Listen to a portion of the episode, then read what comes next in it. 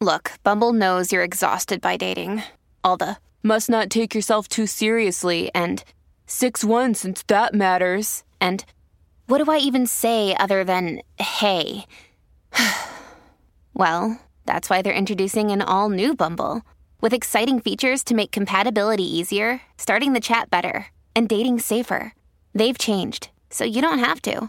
Download the new Bumble now. Your brain needs support, and new OLLY Brainy Chews are a delightful way to take care of your cognitive health.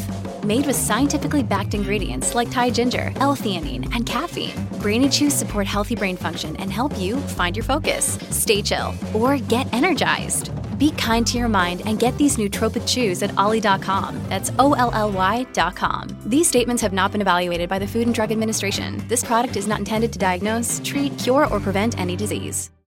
Hello, everybody. This is Marshall Poe. I'm the editor of the New Books Network. NBN listeners like to read books and buy them. So we thought we'd tell you that right now, our friends at Princeton University Press are having a remarkable site wide sale. You can get 50% off books, including ebooks and audiobooks, with the code 50, F I F T Y, at checkout until May 31. You can save some real money on Princeton University Press books. I encourage you to go there and check it out. Welcome to the New Books Network. Hello, friends, and welcome to New Books in Irish Studies, a podcast channel on the New Books Network. I'm Avril Earls, and I'll be your host for this episode. Today, we'll be talking to Margot Gale Backus and Joe Valente about their 2020 book, Writing the Unspeakable The Child Sex Scandal and Modern Irish Literature. Margot and Joe, welcome to the show. Hey. Hey. Thanks for having us. Glad to be here. Yeah. Margot Backus is a Moores Professor of English at the University of Houston, and Joseph Lenti Joe is a UB Distinguished Professor of English and Disability Studies at the University at Buffalo.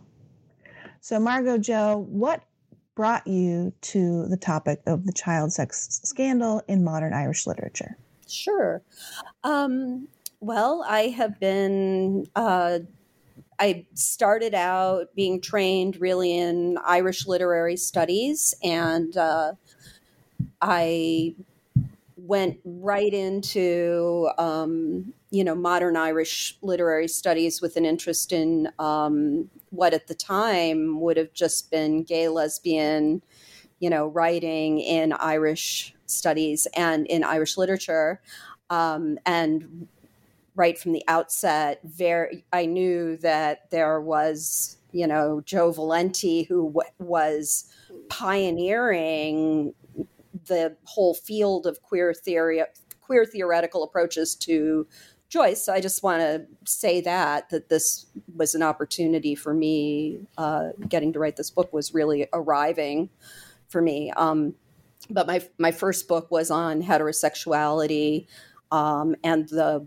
sort of creation of the nuclear family and the advantages that that gave to colonial the the capacity to extend um, colonial settlements and to hold identity in place to create the irrational situation of people who believe themselves to continue to be British, whether they're living wherever they're living. Um, and then only did I gradually, uh, by my second book, I had transitioned into Joyce studies.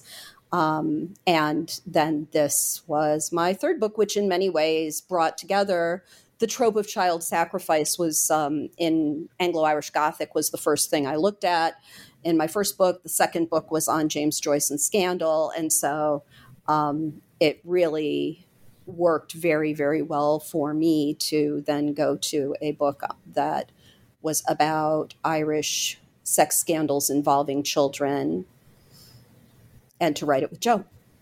Yeah. Uh, I um, I began I began actually as a romanticist.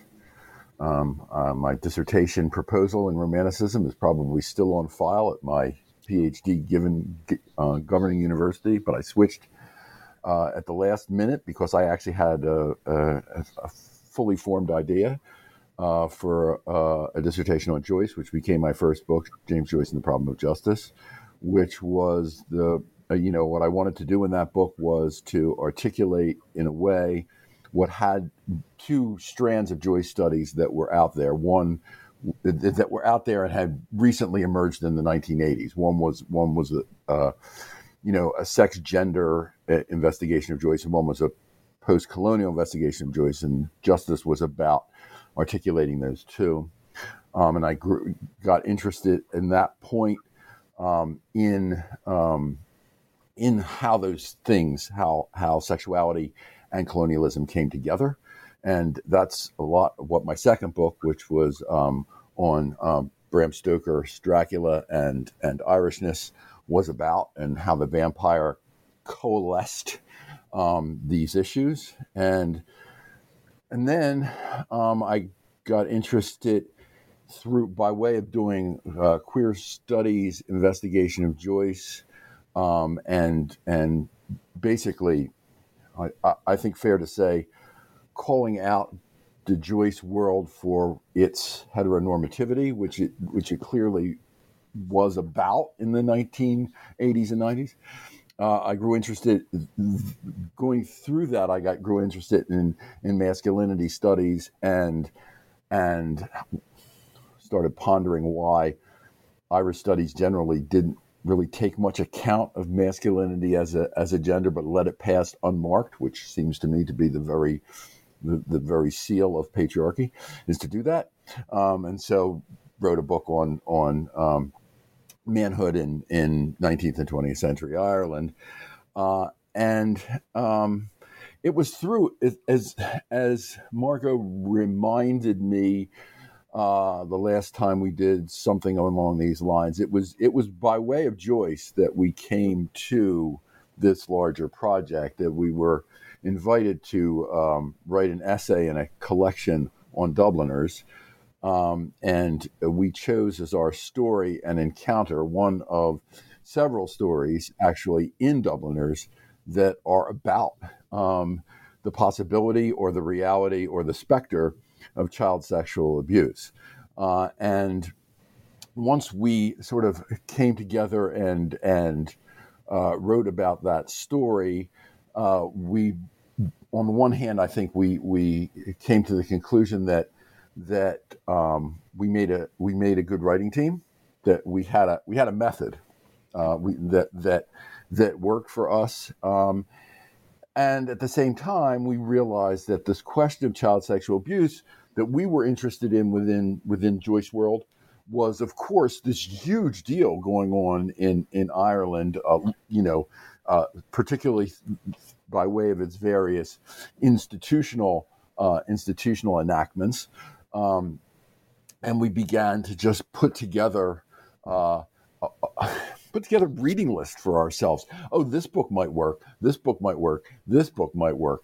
Um, that reading list exceeded the reading list that is in the book itself. That is that there are just too many novels, um, uh, which testifies to exactly how grave and pervasive the problem of child sexual abuse was in Ireland, and and how how aware a certain segment of uh, the Dublin and and large more largely the Irish intelligentsia uh, was at this problem, and um, and so we started writing our book, and um, um, I think it's fair to say, and I think Margaret will agree with me, we are really pleased with the way the book came out.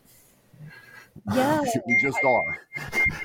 I want to say that um, that I was reflecting uh, to a person who he was going to read our book for his own work and um, you know is irish. And he said unfortunately there's some of the things that you're writing about you know in my own family history. And i think he just wanted to read something of mine. I think that was what the conversation was about. And i said don't necessarily read this book if you know you haven't done you know some of the work of of healing whatever has happened to you. And what i said that i thought was really interesting to hear myself say is i said i think that the the thing about our book is that it's it's actually correct it's right and i think it's going to take even me a, a whole lifetime to fully absorb the implications of that let alone how long it's going to take you know anyone else to like i'm just starting to see this book as a very slow burn because it actually pulls together things that are held apart by very strong almost magnetically whatever you call it when magnets are turned in the opposite way so they repel each other that there's this kind of anti-magnetic um, force field that demands these things not be put together. So yeah i love this book. I think this i think it's amazing to have written something that i'm going to be myself learning to live with for the rest of my life. That and i think that's i think that I do think that that speaks to what I would have said if someone asked me what what is the dif- what was the difficulty in writing this book, and the difficulty in writing this book was never intellectual. I mean, the the intellectual component of it was always fairly easy and and and liberating. What was difficulty was the emotional the emotional uh, aspect of it.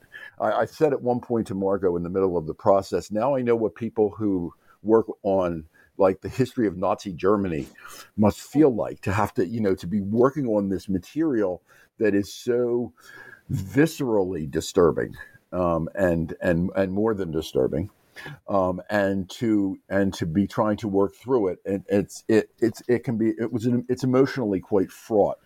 Um, and of course, in this case, in the case of child sexual abuse, particularly the way we frame child sexual abuse, um, the way we frame child sexual abuse makes it all the more because we frame child sexual abuse as, and this I think is the paradox, is that people look away because they identify too closely not because it's it's it's other. They want to other it as much as possible, but because child sexual abuse is grounded in all of our family romances and the fact that we become human subjects through through being sexualized in a family romance right and that, that that's what is tapped into and exploited in child sexual abuse we're all interested as we put it put it in our book we're all interested in that original sense of interested interested being between we're all in that space to some degree or another, and and so that that that I think increases the level of difficulty for for the writing of it, but also as Margot suggested to her to her colleague or, or friend, or, or uh, it could increase the difficulty in in the in the reading of it, right? I mean, it's it's yeah. Yeah. And I think the, you're already getting at this, right? The heart of the book is this argument about how we can see and understand the broader culture of child sex, sex abuse in modern Ireland through the fiction of the 20th century. So, but before we get there, what is this culture of child sex, sex abuse that you're sort of building on? Well, I think Joe's uh, final section of the introduction probably speaks to that as well as anything we've ever written. Um, and what uh, I'll just say, but um, then hope Joe will be willing to talk more about it, is that the that what that culture is is for one thing it's so much more pervasive than than instances of rape or molestation or you know the kind of classic horror show you know genital you know um, transgression of of children's sexual boundaries. Um, and i think that really became very very important was the insight that a kind of you know, profoundly suppressed and denied and numbed and invisible um, eroticism that had become very, very toxic and that was blindly, you know, being displaced. I don't know. Joe, Jo will tell me whether or not displaced is the correct term because he's always uh, telling me my, you know, whatever. He's always correcting my psychoanalytic terminology, which is very helpful because I need someone to do that. But anyway, so it, but it's being channeled into a, a broad range of forms of child abuse. That sexual child abuse becomes child abuse. I think know. that yeah, I think that the culture of child abuse I think we might say works works like this. Children are idealized in Ireland, particularly in Ireland, and that idealization is fueled by a current of denied and displaced uh, eroticization right? But the very the very eroticization that fuels the idealization of children also means that individual children or in groups of children are are disposable. They are useful. They are instrumentalized right? You idealize someone to instrumentalize them. You don't idealize them. You never idealize somebody for, for, for their own sake. You always idealize them whether you know it or not because you have a purpose. That purpose is largely unconscious and the purpose can be manifold. And in the case of ireland i think it was the idealization of children served manifold instrumental purposes but all of which you know, were grounded in libidinal energy that was being being infused into the image of the child, and it was turning the child, it's him, her, self, their selves, into more or less disposable items. Now, the culture, I want to say one thing that goes beyond what Margot was saying, and that is that I think that the culture of child abuse is as much about, is as much a culture of omission as it is a culture of commission right? It's not just the abuse, it's the connivance. It's the, it's the, you know, Foucault has this great thing, the difference between killing people, uh, letting live and letting die, right? And so, so I think that one of the things that happens in, in, in child sex abuse is in Ireland, in this culture that makes it a culture, is that there's a letting be, a letting be of the child sexual abuse, a letting be that's fueled by denial,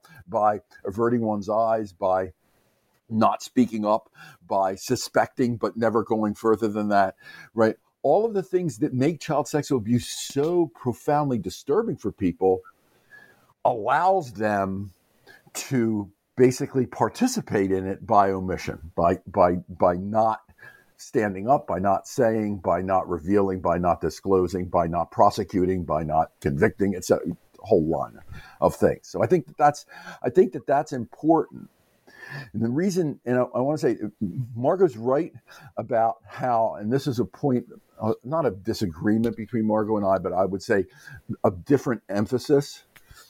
Margot is is very taken with, um, I think her name is Maguire, who uh, who uh, I forgot her first name. I'm sorry. Moira. I was I was thinking Molly, and I'm thinking that's not right. Okay, um, who who who argues that that um, child sexual abuse in Ireland has been kind of anchored by institutional abuse, and particularly by Catholic Church abuse. But Maguire's argument is that's a wrong way to think about it. That it's it's far more pervasive than that, um, and and um, and that it shouldn't be. And, and I agree, it shouldn't be restricted to that. But I do think that the Catholic Church is the cultural dominant in the child sexual abuse culture, right? It's what it's what was a, a sufficiently powerful institution, sufficiently powerful to keep it under wraps, and it was the institution that once it was disclosed, made it a distinctively Irish thing right? Um, and so, so I, I, do think that there is there is a, you know an important place in in our understanding of this cultural um, culture of child sexual sexual abuse that there's there's a strongly religious church oriented component to that culture that and and Margot and I talk about this I think um, uh, in in certain in certain of the uh, individual chapters the importance of understanding and certainly in the Tana French chapter the importance of understanding theocracy as a as a as a a bulwark of this culture of child sexual abuse. Are you okay there, Margot? You, oh yeah, Margot's on the move. okay. there was a leaf blower. Oh, I see. And I did not want it to interfere with what you were saying. I'm so sorry. Oh, that's okay. That's all right. It's you're kind of in the dark now, though. I know. Um, well, that's okay because this isn't a visual medium. No, that's true. for us. Okay. Okay. Audio. um, so, building on that, one of the things that I thought was really interesting that you point out in the introduction, I think it is, is that the church and the state sort of dissociate the moral well-being of Irish children from the actual physical well-being of the child. And I wonder if you'll talk a little bit about that. Margot, I, go. Yeah, thank you. Um, yeah, that for me was really the the moment of rupture for that I perceived, and I I wanted to add to what Joe was just saying how um, the extraordinary efficacy of the the churches. I, I agreed that it was the church that coordinated everything. So I don't. I and I don't. You know, I think I think Moira's work was you know just thinking about things at a different level just pragmatically um you know were people and you know it perhaps the althusserian distinction right between ideological state apparatus and ideological um or sorry state apparatus versus ideological apparatus um would come in useful here, right? Um, the question, you know, or Fanon makes the distinction between, you know, the the the way people are largely controlled hegemonically within the metropole, but at the colonial periphery, you're, you know, controlled at the butt end of a gun. And, you know, all I think Mo- what Moira was saying, and I think this was quite important because she was confronting you know the irish people with like the church didn't make you do this. You know you had there were advantages to be had by doing this. And so and i think so th- i think that's really important um that it that that by organizing people's desires in a certain way which the church had access to from a very early age um, it it organized people's um, it it validated certain certain interests that people had in a you know in a shifting and modernizing um, economy. And so i think you know I, the, basically there's plenty of blame to go around. Um, and but i i found that moment of rupture in 1913 to me it's just you know during the um the lockout in 1913 when I, when Dublin's business owners got together and you know most of these these you know captains of industry who got together and decided to deliberately starve Ireland's poorest and most vulnerable workers en masse until they all signed a promissory note that they would not ask for a living wage, they would not organize to receive livable compensation. Um, it's just extraordinary, right? That happened in 1913. The famine, the Great Famine, is from you know 1845 to 49 basically right when half of the population of ireland disappears. About 1 million to emigration about 1 million die. It's a astonishing you know i don't know how it stacks up against other terrible things that have befallen other populations but you know, it's it's extraordinary. Half the population is gone. Um, the damage to the psyches of those who remain is enormous. And by 1913, the church is able to openly advocate for the systematic starvation of Irish people to control them, to assert political control over them, and come out in favor of children dying in the ditches. That is then becomes a trope of what a good parent, a good Irish parent is willing to do. They're able to turn the famine around and treat dying in the famine as marked principally by a willingness to do to die for your faith. So, which is which is why I mean I, I just want to say it, this isn't really.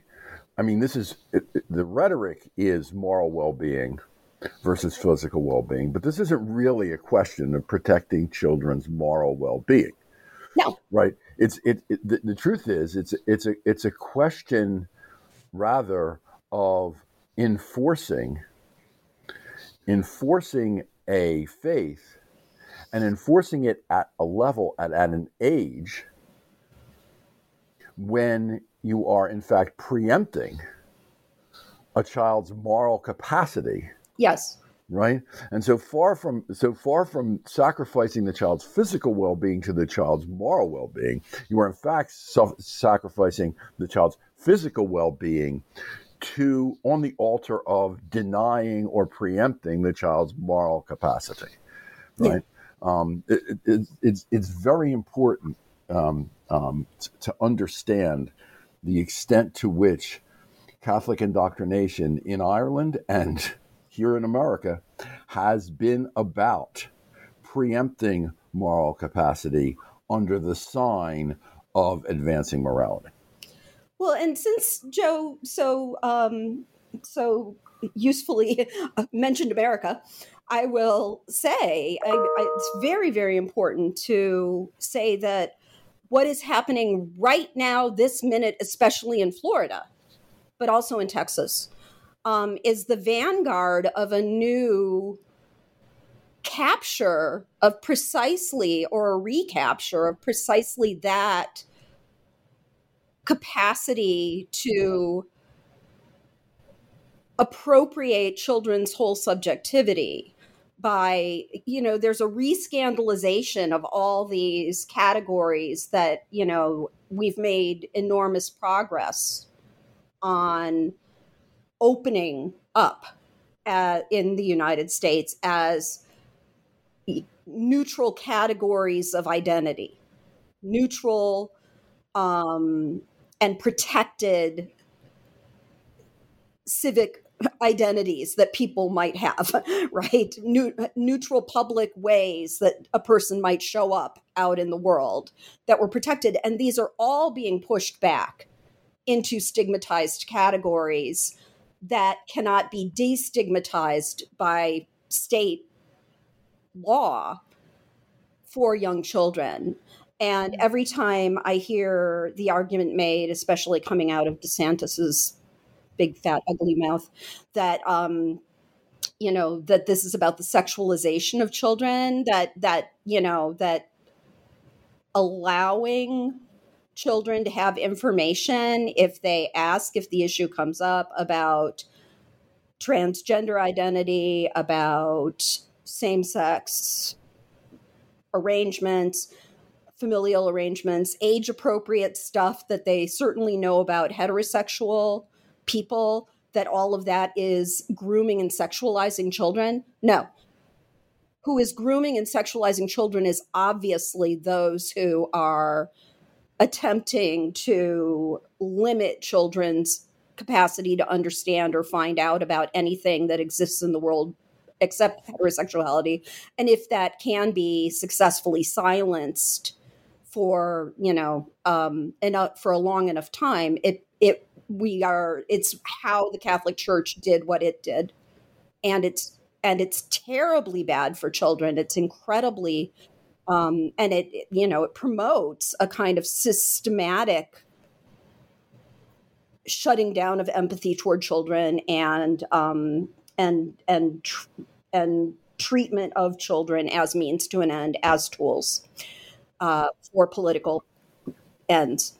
And and one of the reasons that Joyce is so important in the book and in the history of the literary representation of, of child sexual abuse is precisely because he had the closest relationship to the church and and understood in a story like the sisters how how grooming operates right? Um, grooming operates through a silencing. And that's exactly i mean the, the, the story of the sisters is basically is based on on ellipsis i mean it's based on the punctuation sign of ellipsis as the the symbol of everything that's going on in the story which is is talking not talking breaking off conversation right at the moment when something could be revealed, when something when something might be disclosed that would reveal uh, uh, a problem,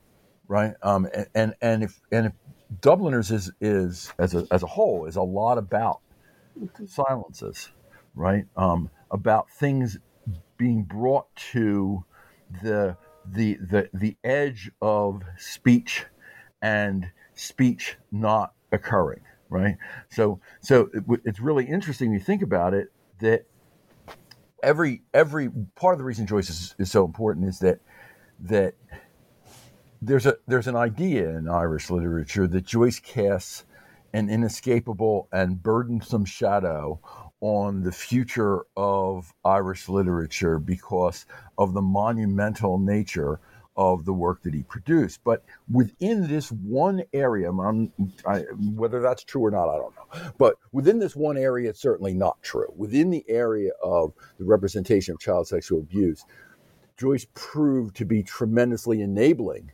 for subsequent subsequent novelists interested in that, which is why, like the people, Kate O'Brien, Edna O'Brien, Anne Enright, these these are people who are Keith Ridgway, these people are huge fans of Joyce's work and incorporate Joyce's work in what they're doing through systematic patterns of illusion, precisely around the the, the issue of child sexuality and sexual initiation and and sexual abuse, right? Um, and so, I, I think that Joyce, Joyce built precisely on this question of the the the force of silence, the force of the pressure of the unsaid, um, and and the way in which silence operates as a as an an actual thing um, that is working to to advance a problem, to deepen or exacerbate a problem, is really interesting. That that becomes a kind of um, uh, germinal space for talking about a problem in subsequent in subsequent novels, right? Um, uh, so very interesting, I think, place that Joyce occupies as a, as a as a kind of a wellhead of of modern Irish literature on this topic. Yeah, and I just I guess I want to put in a plug for Eve Sedgwick's privilege of unknowing, you know, as um, having mapped out how some of that works and I I you know, we we cite that work, but um, you know, I think one of the things our book does that I feel really proud of is identify how literature can be a privileged site for pushing back against that because um, it it that really was the accusation that I was leveling against DeSantis and against Greg Abbott. Um, you know, is that the kind of loud braying insistence like we don't under we don't know about this. We don't understand it. We don't you know that isn't a thing you know? Just this insistence especially i think transgender unknowing you know has been a very very powerful driving force that is pushing backwards in a number of ways. But also you know this extraordinary like promotion of critical race studies as a code word for a body of knowledge that doesn't exist. You know a body of of, of false things that if if a if a piece of information or a mode of analysis or a body of knowledge fits within under that rubric that it is by definition and a you know a, a, wrong rubric or a you know it's it's stuff that it's just wrong it's just labeled wrong which is a way of creating silence you know in on a mass scale. Just like anything that looks or could be labeled as this kind of knowledge is not valid knowledge. And period. the, yeah. the, the, are in and I, one of the things that I think I, I was most important about the book was the understanding of that it tries to provide, and I think does provide, of the specific function of the literary, as opposed to various other kinds of discourses around a scandal like child sexual abuse, or indeed any scandal. Um, and I think that that one one of the things that we argue is that literature is a kind of immanent theory, right? That is that it that it it tells a story and in the telling of the story it provides a kind of body of knowledge about the incidents that it is retailing right so it's, it's, so it's neither it's neither a theory in the in the in the sort of canonical sense of that term, providing a broad generalizable explanation, nor but n- neither is it simply an account of events. It is an account of events that is already imbe- has already embedded certain kinds of possibilities of explanation in the event itself, and it it does so. In, in doing so, it it basically um, uh, bridges the gap between specificity. This is something that's happening only here, and generalizability. This is something you can carry away and make a, a, a template for understanding a, a larger, uh, more widespread phenomenon.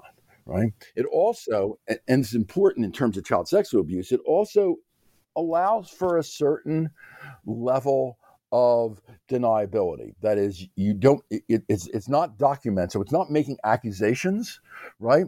But neither is it. But neither is it not implying things, right? And and so and so you can take it as specifically about somebody, some institution, some something you know abroad in the land. Uh, you don't need to right? Um, you can say it's just this particular situation it has it has the kind of gravity of particularity, while it's at the same time it has the uh, the the motor, the energy of generalizability. Um, and, and I think. It, sorry, I think central to that is I remember, Joe, the first time you talked about identification, that it is a convention, you know, specifically of you know prose fiction right that the reader identifies um, with the you know central character. And what that i think that's just really central to why fiction can do what it does. When you pick up a novel you identify with the very possibility of identifying.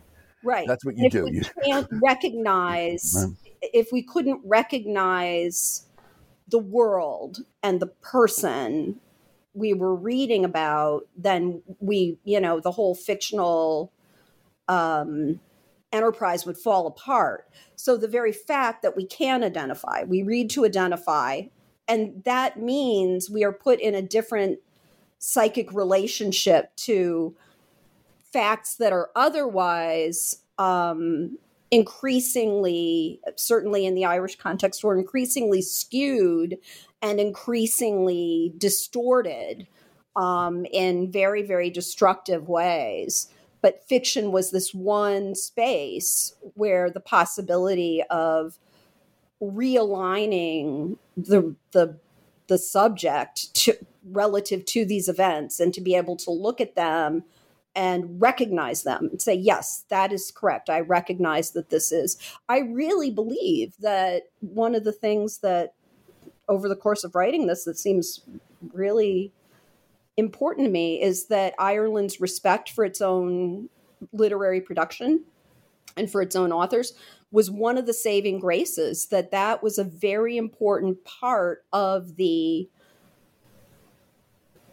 capacity to shift back out of this this death-like trance you know that um, that people were really really s- stuck in. Because you know if if a per to, to if a person's sexuality is damaged and shut down and if i am taught from a very young age that my sexuality is aligned with the devil aligned with evil and then you know i mean it's such a smart way to set up an ideology right? Because if you teach children who are not yet ex- sexually mature that you know these feelings are are diabolical and they're terrible and they're evil then of course when they hit puberty they will suddenly realize that they and probably they alone because of the big no talk rule and all the ignorance and and and no and you know not being allowed to talk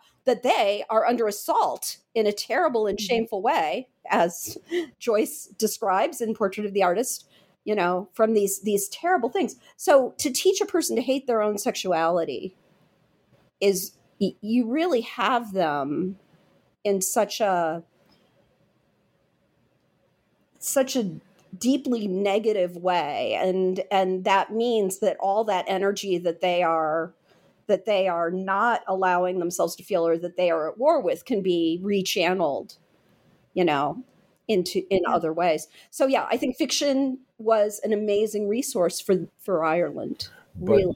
it, it, it, it's the complexity the complexity that fiction allows in the representation mm-hmm. of the problem right mm-hmm. that, it, that there, there's a kind of anti-reductivity to all of these books. And, and as a result, to be honest, I think our book is challenging. I mean, that is, it, it, it works out some very complicated logic around subject formation and, and sexualization. Um, some very complicated logic that is it is at work in these novels, right, and is centered on the the the the the, the language that the novels use mm-hmm. to tell the story, right, um, and and and that that complexity is is conveyed not simply conveyed to the reader but the, the it, it, it operates to have the reader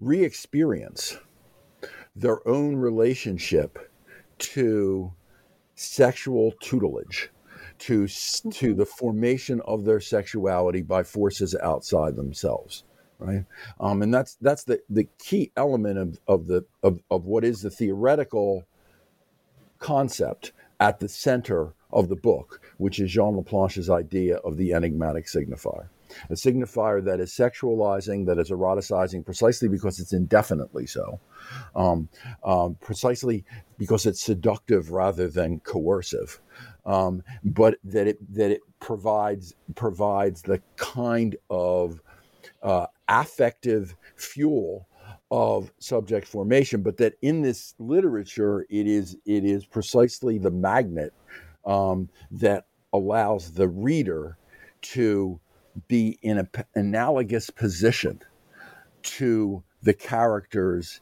in the novels, as the characters are in their in a diegetic sense being being represented in this relationship to child sexual abuse or at least to child sexualization the reader has is is re-experiencing that problematic by their relationship to the enigmatic signifiers. And each one of these books has like this enigmatic signifier, right? Like the X in Ridgway, um, or Schwärmerei in in um, uh, uh, Kate O'Brien's. Uh, Although I want to put a pin in Kate O'Brien and make sure that I feel like I I feel that chapter is it is um, in a sort of class by itself in the book. So I just want to talk about that in a minute. But Fair, fair, enough, but but it, yeah. one of the things that it's that it certainly has is a particular enigmatic signifier that operates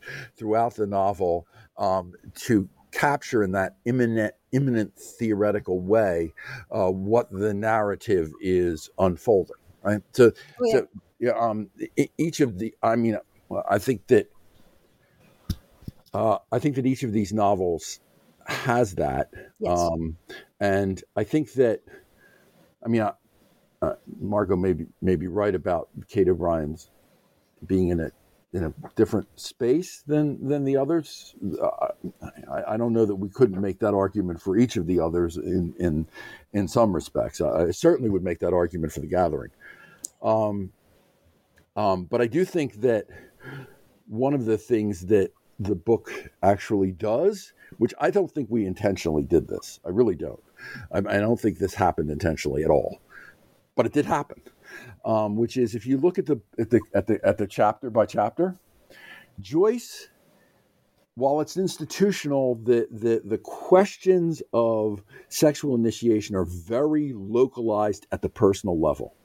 When you get to Kate O'Brien, now they're localized within a small community, this community of the convent.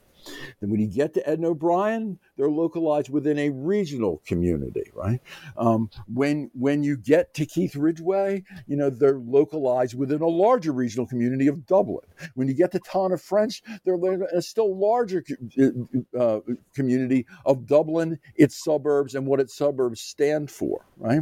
Um, and and when you get to the gathering, now we have an intergenerational thing going back to, um, so so there's a kind of, and as I say, I don't I don't I I don't think Margot and I can take credit for this. Oh no, um, I totally did that purposefully. um, but I think there's that that the, the the book mm-hmm. widens in scope as it proceeds, which is whether we did it intentionally or not, I'll say this: it's perfect, because one of the one of the burdens of the argument is that national, ethnic, geopolitical stuff has as its cellular basis, right? Subject formation and the sexualization of individual subjects. And so the form of the book, once again, uh, I don't think we did this intentionally, but the form of the book plays out that proliferation from this strand of sexual DNA to the much larger picture of, of, of ethnic and national life as the chapters proceed. Yeah. Let's talk about the chapters. Let's talk about the novels. Yeah, yeah, got, We're running out of time here. I know. Well, and we've we've sort of got the introduction and and the Joyce chapter, um, and I would love to just say a few words about um, specifically about Kate O'Brien and the Land of Spices, because I do feel like that chapter is that for one thing, we moved in that chapter um, away from the enigmatic signifier as the, you know, kind of complete organizing locus of our reading to also needing to think about another category, which was the open secret. And, um, and the open secret is an older category and a different one. Um, it all, and, and it, it works the, it's not that the enigmatic signifier goes away. It's not that Laplanche's account of how um, of the process by which um, the subject is formed through an encounter, an enigmatic encounter with, you know, a um, a, a, a an enigmatic signifier that is um, that by dint of being the child's first sort of um, intuition of adult sexuality, right? And understanding that they have run into something that they are not supposed to know about that is, you know, both shameful and ecstatic for the adult. Um, and you know that just kind of that that Freud so beautifully captures in the image of Oedipus, right? To see something that is clearly um, profoundly instinctually desired and to t- put one's eyes out for having seen it you know that and that kind of concentrates in the Laplanchian encounter in you know a moment of simultaneous explosion of jouissance and self-blinding you know that that it's mm-hmm. just uh and, and um but what we get is so that all is still in play but but prior to this is a moment prior to the churches you know having really fully reorganized um Irish sexuality, and it's looking very specifically at a um, convent school where older attitudes toward sexuality are still in circulation and where we get to see a more um, sort of confidently and and and healthily managed um, acknowledgement, simultaneous acknowledgement and disavowal of um, of eroticism, which is which is interesting in its in its balance against the country girls, where you also we get an older, you know, in the in the small and it's and it's anything but healthily balanced. I mean, o- older the older sort of attitude towards sexuality in the country girls is seems to be that it's kind of open season on post pubescent females by much older men right? And so so that what was in fact in part uh, the burden of the famine, um, and in which ma- marriages were happening between older men and younger women because women were valued strictly for their fertility and men were valued strictly for their provision um, that country girls basically pulls that thread out of irish history and and shows how kind of an inertia a lingering uh, uh, a set of assumptions around um, uh, mating, uh, you know, actually enforces a, a, a, a, uh, a kind of Oedipalization of female sexuality in relationship to these older men, right? And so, and so you get in Country Girls, you get a, a clear pairing of Caithleen's uh, father issues, which are deep, traumatic, and and oscillate between desertion and and brutal uh, uh, violence, uh, and her relationship with a whole series of older men right? Um, and this this also is a taking of this you know this is these are the middle these are the middle two chapters if you like right? I mean joyce is a kind of er chapter and the gathering is a kind of culminating chapter.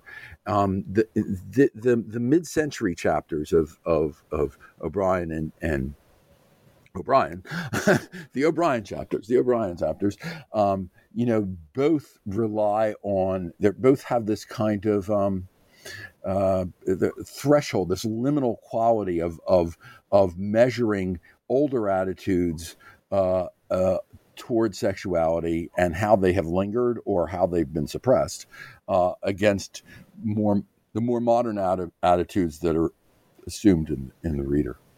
But right. you like Tana French, so you should you should ask about that. I know that you like Tana French. No, I do love Tana French, and so obviously, sort of the second half of the book, right, is post EU, post Celtic Tiger, and getting into the revelations about the child sex abuse scandals right? So these these last three novels in particular seem to be written in a period where these are now conversations that people are having openly. They're not even open secrets anymore. They're just open conversations and like people are pretending to be scandalized right so where does where does keith ridgway's long falling and tana french's in the woods fit in with this with this conversation and within the the lens of the architecture of containment and all that stuff i think that keith ridgway i just want to say i think that keith ridgway's one of the most important things about the ridgway is the idea that there can be such a thing as a participant victim right? That that being a victim of of whatever social ills and whatever whatever structure of social oppression might be weighing on you does not mean that you are necessarily not a participant in that system. And i think that that's that is the the the the that's what grace is all about in that novel and learning that not just being it but but through an identification with the ex-girl um, uh, and and that and that super scandal um, in in Irish life through an identification what we might call a balked identification with the ex-girl, an identification that simply doesn't hold and that she is that she is given to understand won't hold. It won't hold precisely on the grounds that her identification is around gender and and at that level it works but there's another level a generational level at which it doesn't work in which in which grace is you know the participant rather than the victim. Uh, and and i think that, novel th- that novel really challenged what we understood as a crucial part of the moral episteme of Ireland um, at, at that time, which is that that there are victims and there are predators, or there are victims and there are perpetrators, um, and never the twain shall meet. And of course, if the culture of sexual abuse is a culture of omission, then then as well as commission, then that can't hold. There there there there has to be an understanding that that these positions within the the culture are labile, dynamic, ambivalent, complicated, contradictory, what have you, um, and that participant victimage is an important part of a cultural of sexual abuse. Yeah, that, that's I think important to the, one of the yeah, and I think that get, sets us up to get to Tana French and Enright really well. But I did want to um, take issue with just one phrase that you used, Avril, of um, pretending to be scandalized because I think mm. that is that that is not correct either in terms of I think the what we're theorizing in the book, which is that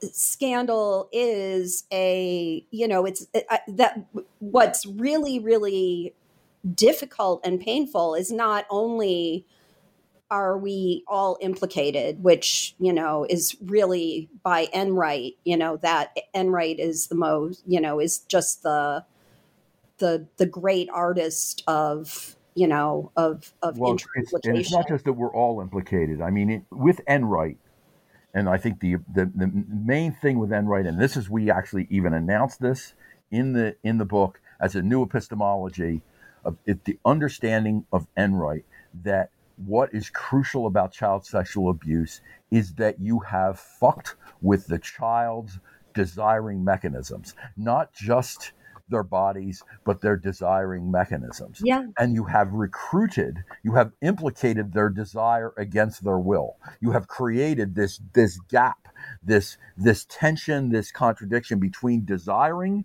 and willing.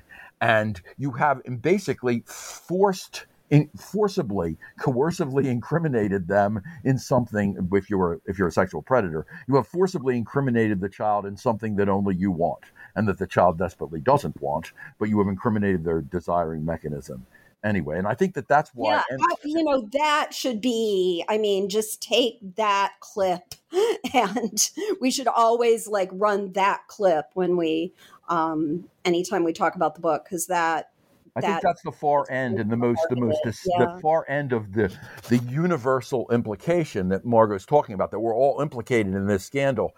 At the far end, at the source of the scandal, the act of child sexual abuse itself, there's already this implication of the non-perpetrator. Right? Yeah, and and and I wanted to say that the scandal response then because of all this is hardwired you know it's not something like i'm not i i have my own version of it i'm not like knowing this doesn't protect me from misunderstanding and misresponding to things I, yeah, I, I, would say it, myself, my, right? My, my, feeling is that if I could address Averil's mm-hmm. point about pretending to be scandalized, I, I, think of it less, Averil, in terms of pretense than defense that mm. that people are scandalized as a defense against their implication in what they're scandalized about right exactly, so yeah. if you're scandalized you must this this, this, this, this you have successfully made this thing completely other to your other to yourself right completely you, you've completely separated yourself because you're scandalized by it you know it, it's being scandalized is a way of saying not me right? Mm-hmm. Um, and so it's a defense against the, the, problem, which is that you know there's a we that's operating in a culture of sexual abuse that doesn't let you kind of off the hook, you know. Yeah. Um, and scan- being scandalized is a way of getting yourself off the hook, but it's as Margot suggests, I think it's almost reflexive right? I, I mean, it is, it is. It is reflexive. It's, it it's is reflective reflexive. because, because at, one, po- at one point, at one point we said, I at one point at Enright we talked about this, that the hardest truth, the hardest truth that Enright and Enright is just filled with hard truths. Mm-hmm. And and I want to say this. I do believe this. I've said it many times, and I'll say it again. I think The Gathering is the greatest novel to come out of Ireland since Ulysses. I'll just say that. Okay. Now, having said that, the hard, the, it's full of hard truths, and one of the hard truths is that there is an erotic dimension. That erotic dimension may be disgust, it may be revulsion, but these things are not non-erotic, right? There is an erotic dimension to confronting, to thinking about, to talking about child sexual abuse, right? And it's that erotic dimension that you have to distance yourself from, right? Because it's too implicating. And that that that, that being scandalized is a way of trying to dissolve that hard truth that we can't even confront this stuff in a, from a space that's outside of our own erotic impulses and histories right? That's a hard truth right? And that's and that's a, and that's a, a hard truth i think being scandalized def, it, it works to try and defend yourself against which is why i think it is reflexive as margaret said. And and that's reinforced sort of culturally and economically everything you know by the larger symbolic order that we um, live in right? Like i will say you know i just will put two things side by side is a, a, a memory of when joe and i were working on that first you know early uh, Joyce's early fiction and sexual initiation article, which is really where um, the enigmatic signifier, like the whole theory, emerged out of of that article. Um, and I have this really vivid and um, and you know profoundly ambivalent memory of like being on the phone with Joe, working out specifically the enigmatic signifier, the fact that adults, um, you know, sort of have that the child is awakened by um, unconscious contact with the parents. Um, unconscious unconscious, yes. and talking about that with my I think at that time, it probably like, I don't know, three year old or four year old daughter on my lap on the phone with Joe and just looking at the situation and thinking, this is, this is weird. Does this mean I'm like, you know, I'm, I'm, doing good? Or does this mean that i am really a very sick person? You know like am i you know like what is happening? And I still don't have an answer to that, but I can tell you that it took me a very, very, very long time for me to divorce a husband that I was very, very, very unhappy with because I live in Houston, Texas, where about three out of four family court judges are um, right wing Republicans. And I was on record all over the place talking openly about not just queer stuff, but about queer stuff that deals openly with these deeper issues that could easily have been used in a way that would make me seem like an unsafe parent. And that use, by the way, th- th- this is the, because we, to, just to come back to the book, book because we haven't Sure. talked at all about what Averill wanted, which was she wanted to talk about Tana French. The, the one thing, but, no, but the one thing that's important, the, the, the Tana French thing, okay? So mm-hmm. the Tana French thing, oh, I'll say this has a separate space in the book, a space all its own as well. And that space is about what we call psychopathology right? Hmm. And and the idea of using intimacy and and this is what mm-hmm. what margot's afraid of and or, was afraid of or understood to be a problem in her own situation coming up with with this divorce right? Is that intimacy can be weaponized right? And that that's what and that that's what psychopaths that's what we call this the psycho, psychopathy of everyday life. And this is what the psychopathy of everyday life is about. Bartering on inf- in intimacy, I have a, I have a, a line. I just want to read it. It's one of my favorite lines in the book. when it gets to a general level, when it gets to a collective level, the psychopathy is this. It relies on the assumption of an empathy one does not feel in order to sell plausible lies one does not believe to people one secretly loathes in the pursuit of ends diametrically antithetical to their interests and expectations. Okay, and that's what Tana what Tana French does in in the woods is show the way in which individual psychopathic uh, relationships in which people are bartering on in, in, intimacy in order to shore up their own ego boundaries by denigrating or disposing or otherwise uh, depreciating the other, how that operates at the collective level of state formation and and economic and economic development through the use of the, the, the roadway and and and and what the what the that that whole boondoggle, right? And I would love to just throw in that that's another defense, though. Like I just want to say, like being scandalized is one defense against implication. Another defense against implication is simply psychopathy, right? Mm-hmm. Which right. is right, which is which is to to remove yourself from the situation by barter, you know, by trading on the intimacy to to uh, uh, dispose of the other. Yeah. One thing that I found fascinating and that it contributed to the you know the the focalizing of our reading of um, in the woods around psychopathology and its kind of broader political implications is the centrality of psychopathic figures or at least instrumentalizing figures in Ulysses with Buck Mulligan, in The Country Girls um, with Baba, and not just Baba, but you know all those guys. I know, including the gentleman. But Baba is like this. I couldn't put this in the book because you know it doesn't fit. But um, if you read Walter Mosley's novels, he has a figure uh, named Mouse who is a a hero um, because he is a stone cold psychopath and will kill anybody anytime, not a problem, which is exactly what you need if you happen to be, you know, a black man in the Jim Crow South. That's who you need as your best friend. That is, you know, to be a psychopath is a kind of superpower.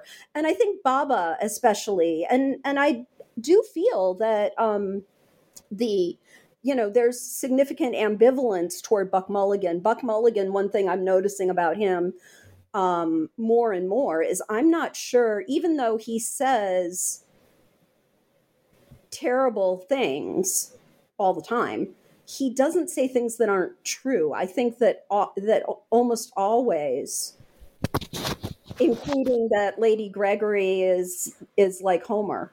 You know, I'm exploring the possibility that you know that that is meant to be you know that that that he is used to say things that are true that Joyce doesn't really want to admit to um but that were that that he knows are true um but uh anyway i think that baba especially represents this kind of um a f- figure who is attractive and cannot be written off because her psychopathy um gives her license to say things that are true and license to instrumentalize a social order that otherwise is instrumentalizing her and in a one way manner.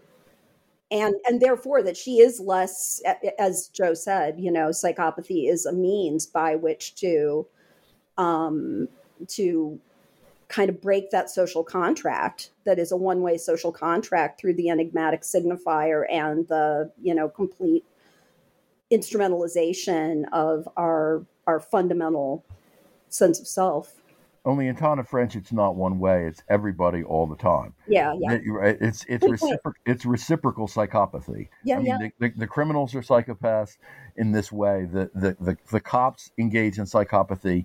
The mm-hmm. the the the the uh, yeah. land developers agents like psychopathy. I mean, there it's it's it's it's it's it's a it's a it's a view of Celtic Tiger Ireland as a, as as a phase in which the psychopathy that becomes necessary to respond to various kinds of institutional and systematic oppressions, you know, is unleashed as the the rule, the phronesis right. of the society, as opposed to like indiv- individualized responses uh, right. to that, and and that that that becomes a kind of huge problem, say the least. Yeah, and onward to Enright, Joe. How does how would you sort of draw a line through Tana French's representation of how ev- everything becomes coordinated, um, coordinated psychopathy and choreographed, pre-choreographed psychopathy into what um, Enright is saying, which also has to do with you know um, with something very very pathological and collective, but that wouldn't be as well described as as psychopathy as I think that I think that I think that Enright's I think that Enright's um, the point in Enright the the the the, the thrust of Enright is to focus much more on the difficulty of disentangling yourself from the culture of sexual abuse, the, the difficulty of witness, um, the difficulty the difficulty ar- around uncertainty as to the parameters of the sexual abuse, um, and also the way in which sexual abuse originates in family formations, whether the sexual abuse is committed by family members or not, it originates in family formations, which is why she has to make Lamb, the landlord, actually a person who has a relationship, a sexual relationship with Ada. She has to turn him into a family romance, right?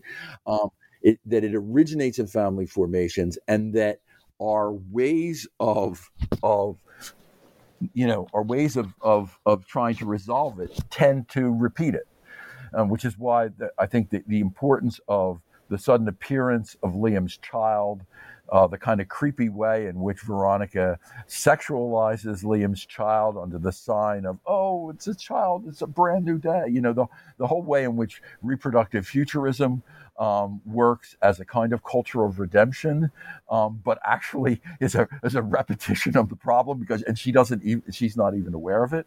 Um, I think that, that, that Enright is is really committed to how the the the damage done through child sexual trauma is so unconsciously metabolized that it becomes very very difficult to not repeat it in a variety of ways right? I mean i think that that's that's a crucial a crucial aspect of it right? Um, um, and so I, I, I, think that that for Enright, there's no easy way out. Um, there's there's no there's no recovery um, that is that is on the horizon, uh, and I think you know even the what all of these novels do, which is to focalize our attention on the problem of child sexual abuse, and I think, in all sorts of salutary ways. I think that when we get to Enright, her whole use of Brendan as this figure of disability whose institutionalization is every bit the scandal, right? And yet doesn't receive anything like the attention right? And who and and whose very poignancy in the novel involves the anonymity of the victims rather than the, the recovered individuality, suggests that even even our our full on attention, our full on advertence to the problem of child sexual abuse is not without its own not without its own consequences, unintended consequences that are are you know obviously not not all that they should be, right? And and the, the way in which, I mean, what Enright brings us back to is why did we finally get to the point where we could do this? And one of the reasons we get to the point where we can do this is aren't these kids just like us this is the this is the this is the implication you know we're all implicated we're all implicated in a dynamic of identification in which oh that could be us that kid, that middle class kid, you know, that pup, that gurrier, that that scapegrace like Liam, you know, he's us, right? And look at what's happening to him. That leaves the Brendans that we don't see as us, the disabled subjects that we don't see as us. That leaves them out in the cold of mass graves. And and Enright's, you know, thing about Enright is that I would say is she's got a brutal mind um, she, you know, she just, she's just, she's unflinching. She's not going to let you off the hook, even at the point at which you have fully embraced the need to pay attention to child sexual abuse in a way it wasn't attended to and therefore allowed to proliferate. Even at that point at which we finally get, we're paying attention now. And it's, oh, yeah, but why are you paying attention? And what does you, what are the implications of your attentions here? When you weren't attending there right? And so i think uh, uh, you know I, I think that that you know enright is the is is she's she's a heroine of in my view a literary heroine of refusing to let it go right? Just just you know um you know refusing to just persisting in the the inquiry or the inquest, if you like. Yeah. Would would it be okay if I talked a little about? Um, you were going to ask us at the end about where our work was going and i think this is sort of a good segue yeah. toward a couple things yeah yeah no so yeah i think as as we wrap up i just want to say because we've, we've taken enough of your time for the day. And obviously we could talk about this book and these themes and the implications and what people can take away for hours. But uh, before we i let you go i'd love to know what you're working on what, what projects you're going with. And margot why don't you lead us off? Yeah well i just i thought about a lot of things listening to joe talking about enright. And i thought about the end of gulliver's travels and gulliver's horror when he realizes that he has actually been, you know, that his own body has been appropriated in the reproduction of yahoos, you know, um, and which, eh, eh, you know, to me is just this really, really amazing kind of representation of biopolitical appropriation and the ways in which once we get biopolitical eh, appropriation sort of directed along certain lines, you know, how both misrecognition is inevitable and also how even recognition, you know, doesn't um, doesn't offer any way out. Um, and I I also thought about in some recent work I did um, on um, Caelainn Hogan's um, Republic of Shame. Is it Republic yep. of Shame? Republic. Yep. Yep. Yeah. Um, fabulous, really great book. Um, very, you know, very stimulating, and um, I it led me to think more about the inevitability of various societies, pre-modern and modern, having to deal with um, with um, being able to, you know, sustainability, right? How many people are sustainable? And you know, I think one of the fundamental, you know, we've got a kind of Malthusian problem here that I think is fueling the inevitability that dehumanization will continue to go somewhere and when we shed a light on something we're going to you know other places are going to go dark. Um, and i was i got thinking about both you know pre-modern irish practices of you know um, like fairy lore that uh, allows it to seem reasonable that if you you know if you leave a baby uncared for because that baby would be too costly to care for because they have a disability or something that just is uh, you know would be unsustainable in terms of the workload and the labor that would go into sustaining that person. So they're allowed to die and then you say well the fairies took them and left a changeling. Um, and it and i've always been interested in child sacrifice in um, in Igbo as represented in Igbo culture and Chinua Achebe's things fall apart. So I went back and looked again at the, you know, the the fact that it's women who have a predisposition to bear twins who have had to throw away you know, set after set of twins in the bush who become the first um, converts to Christianity. And I just had this little inkling because Achebe never says what kind of Christianity uh, is is being purveyed in that particular area of Igbo land. And I looked up where Achebe came from, and I looked up who where the you know who was doing the missionary work. Sure enough, Irish missionaries. And it just it feels to me really really interesting right that we have these notions still i think of pre-modern savagery um, and abuse of children because there was this just dispassionate sense of, you know, one way or another, like if you can't, if if the group is go- won't keep its head above water, if there are too many children or whatever, you know, these are our practices for dealing with that, infanticide or whatever.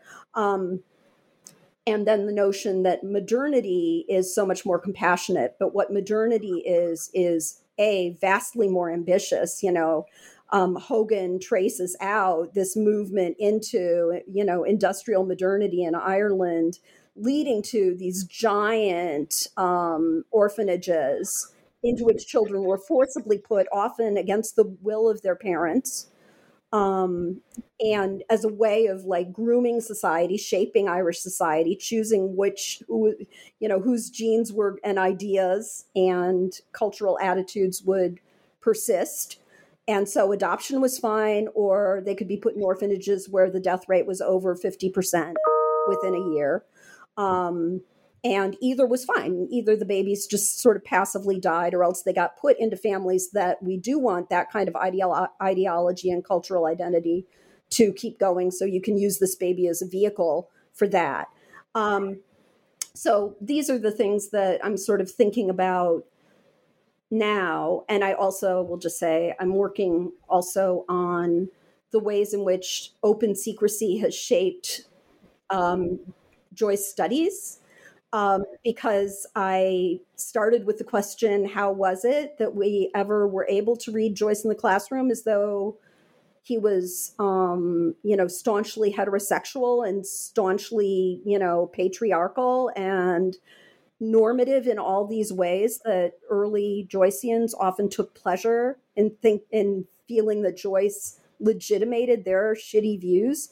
And um, and what I found was that actually I think Joyce has prospered because he allows for two two books, the keepings of two books, right? One being what you say in the classroom or what you say when you're giving a presentation where deans might hear your what you say, um, and one being the conversations that are happening you know, among Joyceans. So there's this pleasurable sense of secrecy that is a completely different Joyce and obviously that is all shifted now. The the the the the secret joyce has now you know become the most important joyce in our publishing. But for a long time i think that's how joyce prospered as a um as a figure. And i think that that's really fun to think about and really interesting. Um okay. So should i go? Okay. So what am i doing? So i'll tell you what i'm doing. I'll be, I'll be quick. I want to hear I'm going to Ottawa to do a book event with the Irish ambassador to Canada on Dracula and colonialism. I am going to keynote a James Joyce and psychoanalysis, one of the keynotes, uh, for the Dublin Psychoanalytic Society. Um, and I am working on uh, two two co-authored pieces, one on social death in Anne Enright, and one on autism in uh, Irish novels, uh, in, which also involve changelings, which is is not only a definitively Irish trope, but it's also a definitively autistic trope. I mean, autistic mm. parents often say that their kids are changelings and whatnot. Mm. Um, so, doing a couple of novels uh, on that, and then we we have um, three three edited collections coming out. Uh, um, one is one is about co- the Irish revival, using complexity theory um, to understand the nature of the Irish revival. One is on Irish shame, and one is on Joyce. Um, and that one is like a, an honor. It's a tribute to Margot Norris. Um, and so and so they're all three coming out one after the other. Boom, boom, boom, boom, boom. Um, Wow. And so and so that's that's what I'm doing right now. And Joe and I both have articles on Lestrygonians coming Oh, out. that's right. That that's right. Studies That's, Annual, which is really cool. We both wrote on Lestrygonians for the that's the right. That that is that is coming out. And I the hundred as long years. as as long as Margot brings up Joyce Studies Annual, where our articles on Lestrygonians, I do want to say that I did have an article that I'm really proud of that came out in J- Joyce Studies Annual last year, which was called um, what was it called? Et tu Bloom, uh, Me Too, uh, Male Masochism, and the Sexual Ethics of Ulysses. So, Interesting. um, and yeah, that was it. That was And was was it. it Éire-Ireland that had Joyce in the Age of Trump? Because that's another article that deserves a plug, I think. Jo- Joyce in the Age of Trump. Yeah, I'm doing some Oh, wow. some topical topical Joyce stuff, or at least I have been. We'll, we'll see what happens. But yeah, this has been great. I've really Yeah. enjoyed uh, really enjoyed this. So. I know it's Well, been thank you. Great. Yeah, thank you both for being on the show. And listeners, make sure you get a copy of Writing the Unspeakable, The Child Sex Scandal in Modern Irish Literature, if you're ready for it. If you're ready for it. Yeah, make sure you're making good progress in your psychoanalysis. Yes, exactly. All right. Thanks, everyone. Bye bye.